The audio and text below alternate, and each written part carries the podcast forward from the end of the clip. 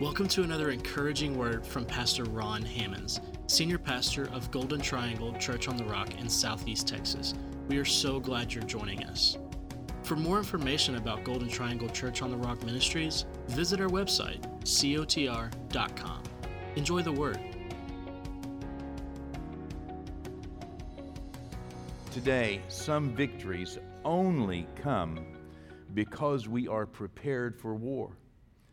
And some battles actually do belong to the Lord, that they can't be won by reason or logic, but they can only be won by the power of His might. If you would look in the book of Ephesians, Ephesians chapter 6, we're going to be reading from the New King James Version this morning.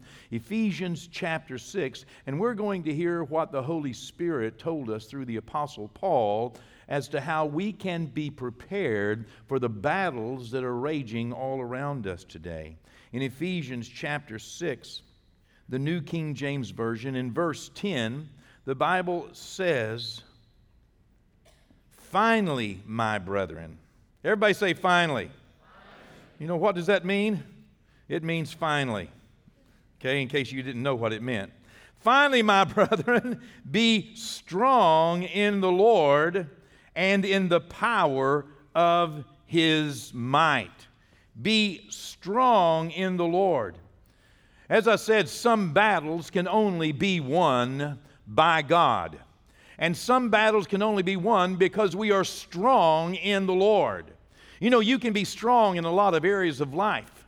You can be physically strong. You can be mentally strong. Do you know there are some people that I won't argue with because they're better arguers than I am? It doesn't make them right. It just makes them win. You know, and only later do I get home and think about, I should have said that, and I should have said that. You know, you can be strong in reason and logic and man's wisdom. You can be strong in your information base. But there's nothing that will win a battle, the battle that the Lord is waging, like being strong in the Lord and in the power of His might. Verse 2, "Put on the whole armor of God, that you may be able to stand." Now, listen, that word stand, I want you to understand what stand means here. It doesn't mean just stand. It literally means to continue safe and sound, continue to be unharmed in the midst of a difficult situation. "Put on the whole armor of God that you may be able to stand against the wiles of the devil." This word "wiles" is a Greek word that we get the word method from. If you took the word method and added a bunch of other letters to it and strung it out and said "omai" at the end of it, that would... That's for all of you who have studied Greek. Isn't that funny, Pastor Ken? Yeah. You ever try to talk to somebody who knows a little Greek in Greek? It just sounds like you're just saying the same thing over and over and over. But if you took this understanding of wiles, it literally means methods.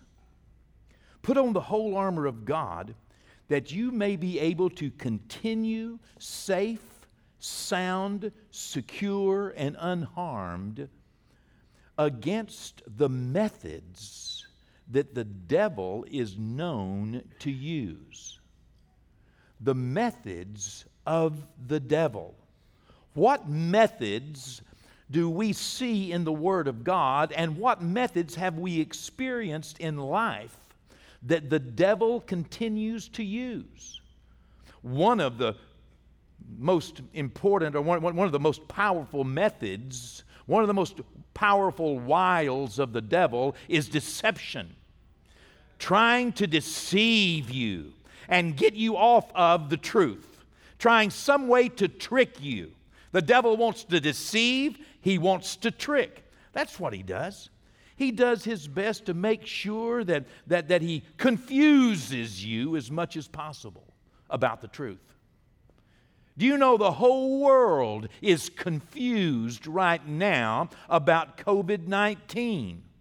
The whole world is confused about vaccines.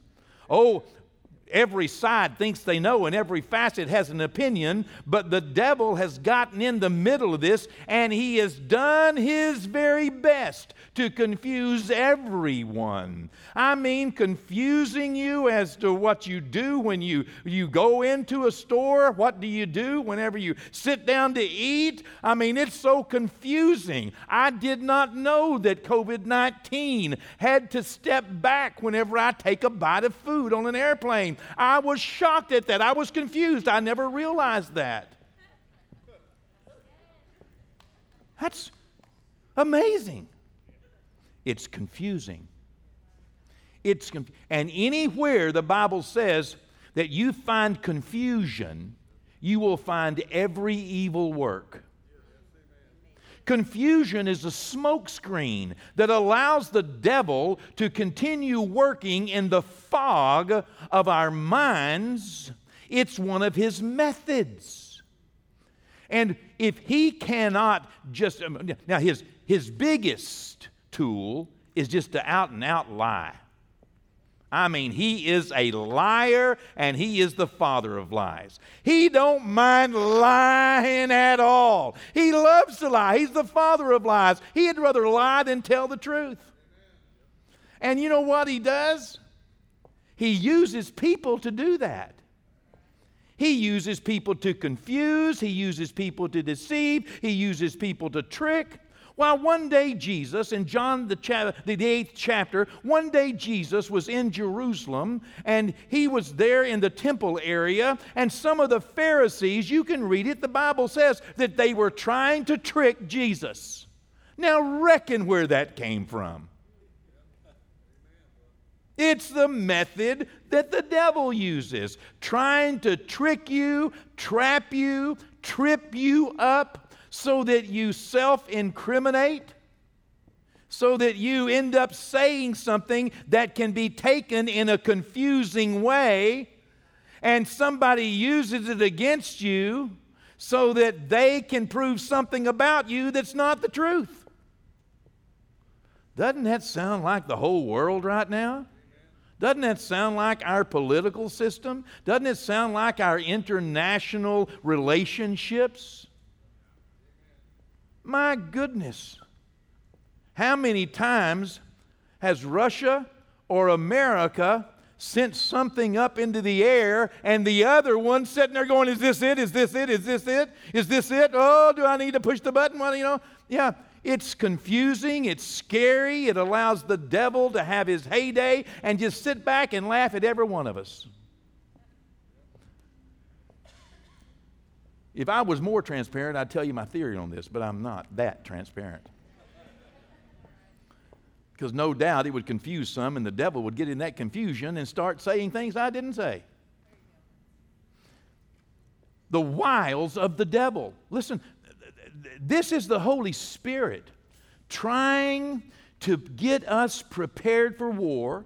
And one of the things that you want to know when you go to war is who is the enemy and how is the enemy going to approach. I mean, you even do this on the football field. You send out, scouts to watch the other team, to see what their plays are like, to see where they're, pitchers, do I want to walk this guy or do I want to throw the low ball or a fastball or a slider or, why? Because they know what the other person is capable of and is what their strong suits are and where their weak spots are. And that's the same thing we need to know about the devil. What is the devil going to try to do to confuse me, trick me, trap me up? Well, these Pharisees wanted to trick Jesus. They brought a woman to him who had been taken in the act of adultery. There's so many other things about that story, but the real big picture here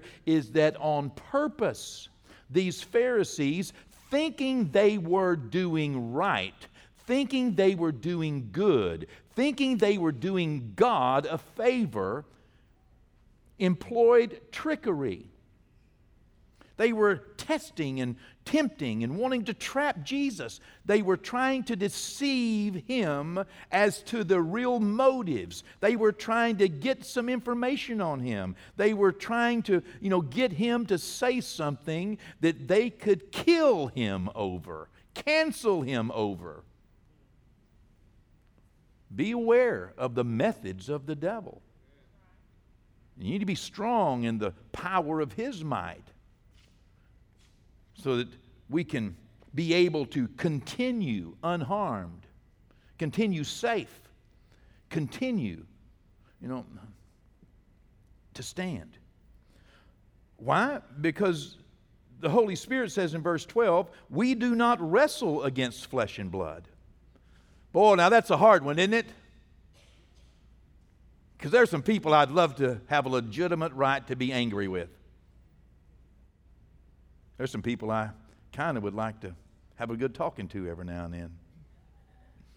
But in realizing that they're just pawns in the hand of a devil bent on confusing the world, trying to trick the world, we can reach around them and we can target the devil. But our first goal is to make sure that that devil and his methods don't stop us. Don't defeat us. For we do not wrestle against flesh and blood, but against principalities, against powers, against the rulers of the darkness of this age. The darkness. Oh. I'm going to tell you what the Greek word darkness is. Skotos. Isn't that funny? S-K-O-T-O-S. SCOTUS. I just think it's phonetically funny, by the way. The darkness of this world. Let me explain to you what it means. For we don't wrestle against flesh and blood, against, but against the rulers of the darkness. Now, this word darkness literally means, SCOTUS means ignorance of the divine things of God. To be completely ignorant that God has a divine purpose and a divine will, and that we as humans have a duty to God. That's what this darkness means. That is ignorance of the divine and our human responsibilities to the divine. Darkness. That the light's been turned off. There's no light. Darkness says there's no light and we have no responsibility to the light. Interesting, huh? For we don't wrestle against flesh and blood. We wrestle against, against the darkness of this age, of this world, of this system. There is a darkness in this system. This system, the system of our world, this world system, and the prince of this world wants to confuse you and wants to erase your human duties to the divine creator, your stewardship responsibilities over one another and this earth. You're ignorant of the divine and our duties to the divine. The darkness of this world. And spiritual, and against the spiritual host of wickedness in heavenly places. We wrestle against depraved spirits. Spirits that literally are depraved and full of iniquity and malice, and that are planning evil against you. Planning evil against our planet. Planning evil against our families. We wrestle not against flesh and blood, but there is a spiritual impetus, a spiritual force. There's a spirit behind all of this confusion and all of this evil we see, and that spirit is planning evil against the world and the inhabitants of the earth. That's what we're wrestling against. Spiritual wickedness in heavenly places. The purpose and the desire of these spirits that are causing all this confusion. It's a spiritual matter. Oh, I know we think it's, we have a lot of theories as to what's going on. But let me tell you, the Bible is very plain. And it is just a replay of things that have happened throughout history.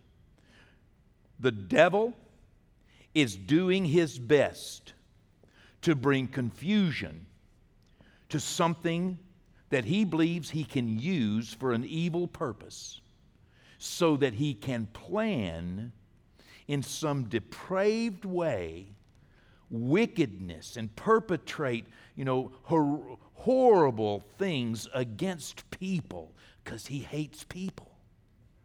But it's a spiritual thing. And there's something we can do about it. God did not just leave us in the place to say the devil hates you and he's trying to kill you. And this is what he's going to do about it. He's going to try to deceive you, trick you, trap you. He's going to use what you say against you. He's going to confuse the issues. And if something dangerous comes up, he's going to try to make sure it's in such a fog that he can ride that dangerous element as far as he can to hurt people and to divide families and to destroy cities and pull down churches and destroy reputations. He's going to do whatever he can. That's his purpose. And he is finding people that feel like him. He's confusing them, like the Pharisees, into believing that they're doing good when they're really fighting against Jesus and fighting against what is good. Okay? And by the way, that happens on both sides of an aisle. Let me just restate this in case you've missed any earlier church services. God is not a Democrat and God is not a Republican. Okay? God is God. I'm of the mind that the devil and this world system owns both teams and is just playing them against each one of us. And he really don't care who wins, because he's just still going to. It's like the WWF. They own all the fighters, and let's just get together and let's let them fight, and we'll choose a winner this year and another winner next year, and we'll we'll just watch these idiots keep paying their money. Anyway, in case you hadn't thought about it, I apologize, but I think I made you the idiot in that thing. I'm sorry. I didn't mean that. This transparency thing is not working for me. Okay. Pastor calls congregation idiots. Film at 11. Okay, let's go. God didn't leave us right here. That's all right. I'm old enough to retire now. God didn't leave us there with just identifying the problem. Okay? Right at that point, he said, therefore, because this is true, therefore, there's something you can do about it. Therefore, take up the whole armor of God, that you may be able to withstand in the evil day, and having done all to stand. Stand therefore, having girded your waist with truth, having put on the breastplate of righteousness, having shod your feet with the preparation of the gospel of peace, above all taking the shield of faith, with which you will be able to quench all the fiery darts of the wicked one. Take the helmet of salvation, the sword of the Spirit, which is the word of God, praying always with all prayer and supplication in the Spirit. There are 7 things that God gave us to fight this battle in the power and the might of the Lord. The first one that we must hold on to is truth. That's what he said. Truth. Therefore, take the whole armor of God, that you may be able to withstand the evil day, having all stand. Therefore, girded your waist with truth. Number 1, truth. Truth. Buy the truth and do not sell it, the Bible says. Don't sell the truth. Don't get rid of it. Don't compromise the truth. Don't sell it. Don't get rid of it. Truth. Truth. What is truth? Thy word is truth, O Lord. You know, thy word is truth. It's so important that we pursue and hold on to truth. And God, His word is our truth. The devil would love to confuse us and deceive us and make us into something that represents him. Make us into hate. Make us into fear. Make us into frustration. Turn us into a ball of worry. Make us anxious. Make us unforgiving. Make us bitter. Make us judgmental. Make us critical. You know, make us, as I said, hate. That's what the devil wants to do. But the truth of God's word said don't. The truth of God's word, we have to hold on to His truth and realize that there is a spiritual wickedness behind this thing, and we have to attack that to make sure that we continue to stand, to make sure that we continue in the days, in these evil days that we are in, and all the confusion the devil wants. We have to, number one, be established in truth. Number two, righteousness. That's the second thing that he said. Righteousness. You know, don't let darkness confuse the truth. Number two, there is absolutely no substitute for being right with God. Let me ask you, as I ask our first service, are you right with God? Are you right with God? There's no substitute for being right with God. Holding the truth in righteousness is what makes us able to stand. Holding on to the truth and being right with God. You can have the truth and not be right with God. You can have the truth and hate your brother and not be right with God. You can have the truth and be in unforgiveness and not be right with God. You can have the truth and be a bitter, angry, nervous, worried person and not be right with God. Having the truth is not all there is to it. Righteousness. The third thing that he said, number three, was peace. You know, being prepared for peace. Having your feet shod with the preparation of the gospel of peace. Being prepared with peace. Before you go into a situation, you need to make sure you got enough peace to get you through that situation. You know? If you're going to go to your workplace and talk to somebody about something the whole world's confused about, you need to decide beforehand, I'm going to leave here in peace. I'm not here to tear things up or divide things or hurt things or, you know, peace. I need the peace of God ruling in my heart and in my mind to undergird my mind. I need peace. And listen, when you can't do something in peace, you may want to just back up and wonder if the devil is not using you to continue confusion, division, hurt, anger. Slow down a little bit. Talk a little nicer. You know? Take a deep breath. Because peace is a part of my armor. And if I don't have the whole armor of God, I have some vulnerabilities. If I'm not at peace with God being the author and the finisher of everything on planet Earth. If I'm not at peace that God really does have this and He wants to use me to make it better, not make it worse. He wants to use me to bring clarity and wipe away the fog instead of add to the confusion. He wants in my life for me to be armed with peace, prepared, my feet shod with the preparation of the gospel of peace. And then, you know, above all, verse 16 says, I need to have faith. Faith is a shield. I used to teach that faith is best used in the way it's designed. Of course, everything is best used in the way it's designed. Faith is a shield. Imagine a shield. Imagine this piece of a metal, you know, or wood, or armor. Some, you know, this large. Imagine a shield that's big enough for you to get behind. That would you know repel, deflect the arrows of the enemy. Imagine that shield, you know. It's best used as a shield, not as a pair of tweezers.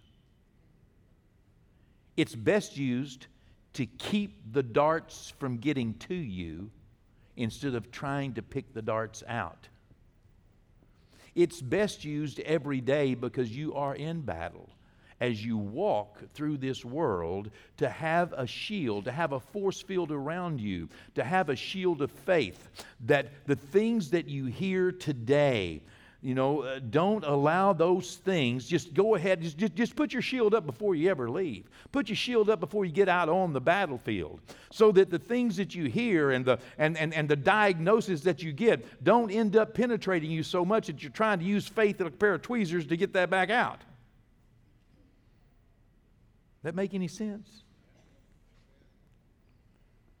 Number 5, salvation. I'm going to change our perspective on this helmet of salvation. Okay, part of the army. This Greek word for the word salvation here is soterion, and soterion is soterion, actually it's different than just salvation. Okay, a little different. It means a continuing hope. To have a continuing hope that everything's going to be okay. Whew.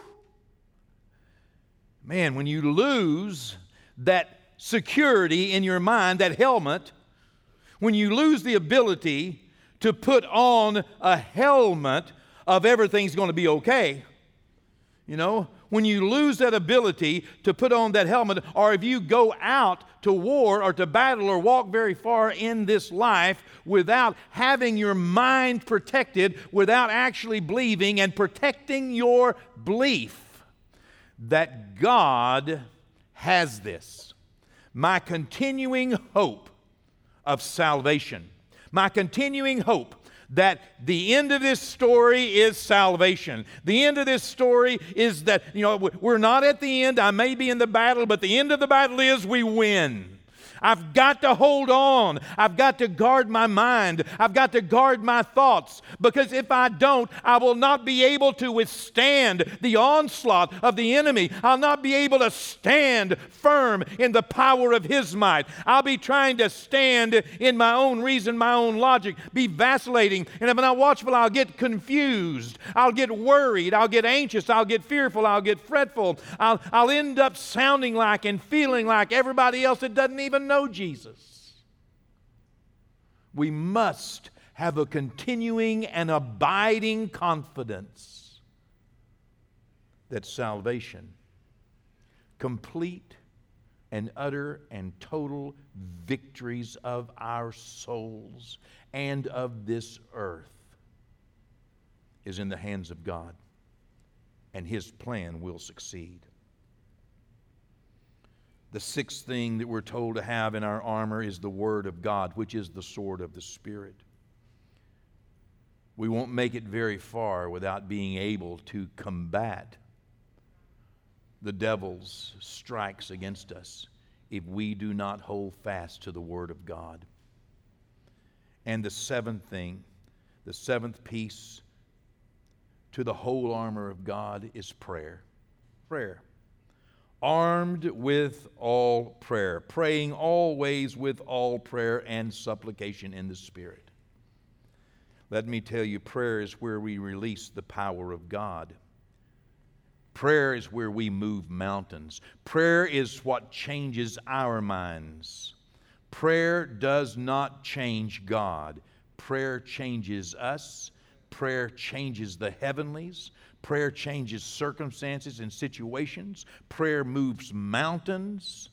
Prayer is designed to change us and other situations to reflect the will of God.